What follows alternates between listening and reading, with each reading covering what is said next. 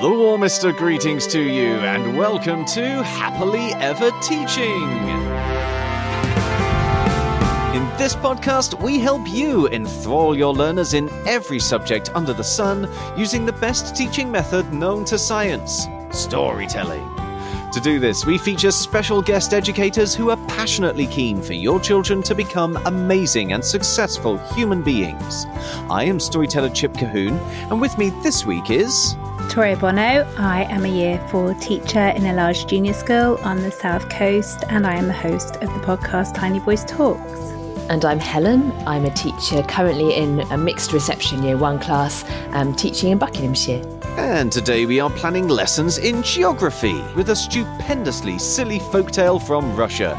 You can listen to the story by downloading our sister podcast, Fables and Fairy Tales, or search our website, epictales.co.uk, for The Fish in the Forest. There you'll find a video of me telling the story that you can share with your children. And if you sign up as an Epic Educator, you'll also get a copy as an ebook or paperback illustrated by the magnificent Mario Coelho, as well as the full audiobook for you to download at any time. There are even some tips there for telling the story yourself and a whole heap of resources to go with the lesson ideas we're about to discuss, as well as extra lesson ideas that we maybe didn't have time to fit into this podcast. Right now, though, let's continue our discussion with Helen and Toria here as we move into some geography. Um, Helen, would you like to kick us off with some geography for ages four to seven? I absolutely would. Um, we are starting naturally with a map. and, and that's Um, naturally because this is Helen, not just because it's geography. Yes. so, um, of course, I love map making, map, map making, map making. Just love saying thought- it. Just, just love just hearing love you saying say it. it. map, map, map, map, map. um, we're going to start with creating, to start with a map of the area that where we think the farmer and his wife live. Mm. So looking at the physical features and the human features, you know, their farm would be a, a human feature and what other human features would be around. Yeah. Um, the marketplace and all of these things. So you create an elaborate map of where the story takes place, looking at the geographical features that would be found there. And then looking at symbols. So generally in the early, early years, we draw maps with pictures. So you just use pictures Yeah. really of what of what the features are. And then as you're heading towards sort of year two, you're starting to look at symbols. So that the children could create a symbol for each of the things the farmer is hiding. Hmm. So it might just be a little fish symbol. Um, so really, really basic symbols, and then place them on the map where he's hidden them, and then adding in other things that he could hide and giving them their own symbols. Yeah. So I love using with the slightly older children um, OS maps and looking at the symbols. Hmm. The children find them fascinating. I mean, who wouldn't find maps fascinating? Um, so you you teach them what the symbol is, comparing the a real photo of something to a symbol and why they might be used, so that across you know across all maps we know what we're looking at. Hmm. Um, and so they then create their own symbols for what they're hiding around the map um, and place them onto their map um, and create a little key and add a compass. And then you've got a beautiful map for the wall that Yeah. will stay up forever. In fact, for Framed. anyone who has just joined the, the podcast, maybe from this episode, um, we, we, we should point out that Helen is such a map fan that um, we're, she's we're recording this um, over the internet, um, so she's um, at home at the moment, and we can we can see that she decorates her room with maps With as well. maps. So yeah, Yes. definitely a map fiend. Beautiful world map. I genuinely don't think I teach any topic without including a map somewhere. um, they're just, I just think they're wonderful, and I don't know why. Well, they are so versatile. Uh, Yes, you know, they're, they're such a brilliant metaphor for all sorts of different things. You know, we have story maps. and you, maps are a way of presenting data as well. So you have it uh, as an element in um, maths and science. Um, so yeah, it's, it's it's one of the most rudimentary forms of literacy as well, isn't it? Trying to direct Yeah. people to a particular place. So Oh, and then, of course, I can't believe I didn't think of this. You can make a treasure map. You can do treasure mapping around your school. course. Um, Yes. yeah, one one of the requirements, I think, one of the geography requirements is to do with your school grounds. Hmm. So using and creating maps of your school grounds So actually, that's a very, very real way of, of using using a map in that the children can create. A, they can either create a map of the school grounds with your help. Yeah. Um, I've with the early years with Key Stage One, it takes quite a lot of support. You you give them an outline, Mm. and then you go you walk around and say, "Oh, what can you see? Where would that be on your map?" Walk around. What can you see? Where would that be on your map? Um, or give them a map that you've created of the school grounds and get them to go on a treasure hunt. So very real use for a map. Yeah, fantastic. I think that's more maps than I usually talk about, actually. And you, then the other activity I thought we could look at is sort of rural rural living.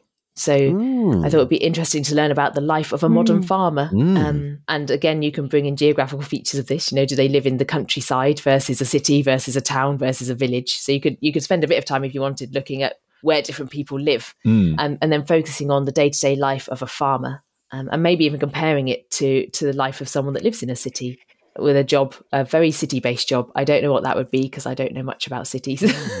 Could you use it as an opportunity to look at city farms, though? Because there, there are more of Oh, those yes. popping up.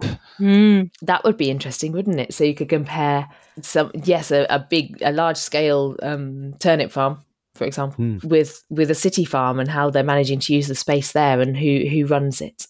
And so I thought that would be it would be a go- good opportunity to look at different where different people live within within our country slash county Yeah. that you're in, where different people live, their different homes, their different lives, and yes, compare it with the opposite, with a very different way of life. Mm. It's funny, when I'd originally planned it out, I hadn't thought of this. And then the discussion that we had during the PSHCE episode about, you know, do we discuss the war with our children? Mm. um, actually reminded me of a really useful discussion I had with mine, which was geographically based, which was very much about Russia today and the Soviet Union and how it changed. And it was actually, the children loved, it sounds bizarre, but they loved looking at the maps.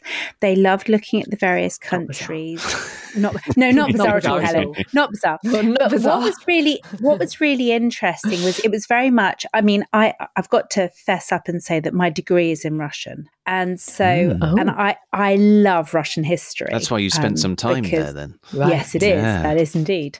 So I find the whole history of Russia and how it became the Soviet Union and then the dissolution and so on, all of that fascinating. And actually, for the children, it's really interesting looking at the maps and understanding. So when I explained to my children what was going on with Ukraine and Russia, and I explained the history behind it, and then they looked at the maps, it was really interesting because it suddenly gave them an insight into why these things were happening and what was Mm. going on. And Mm. I think it's a really, from my point of view, it would be such a good opportunity to share maps of Russia and of the Ukraine, etc. Um, the uh, old Soviet Union with the children, explain what's going on, um, and actually give them a really good understanding of how history impacts on our modern day Yeah. and actually how that also because coming back to maps how it changes maps because i think maps are fascinating the way they are continually evolving Yeah. yeah. and that actually a map from when i was a child sadly is completely and utterly outdated nowadays Mm. so you know that's very much it was it was a lesson that I did with my children in a sense quite accidentally following on from the from when the war started Mm. and actually it it was a really powerful lesson I would say the children found it invaluable Yeah, and it's also a good lesson for exploring. I guess it's PSHE coming back to again, but uh, the Mm. impact that humankind has on um, the shape of the world. Yeah. Drawing these boundaries, which which don't exist in nature. You know, we put the boundaries there, but sometimes Mm. they might use the lines that are drawn out by nature to have as a guideline. Like obviously we've got the the English Channel over here, but um, quite often they are entirely artificial. Yeah. That's sadly all we have time for today, folks. If you'd like to talk to us about anything you've heard in this podcast, or if there's a subject you're soon to teach that you'd like us to cover, you can find us on social media using at Teach Happily, or leave us a review using your favourite podcast app. Please also share this podcast with your colleagues and help us start a story led revolution in classrooms around the world so children everywhere can learn in a way that's effective, memorable, and enjoyable all at the same time. Tomorrow, the farmer and his wife will help us create some art. But right now, it only remains for us to say cheerio, and we hope to hear your story soon. So, cheerio. cheerio and, we, hope, hope to hear your story soon. soon.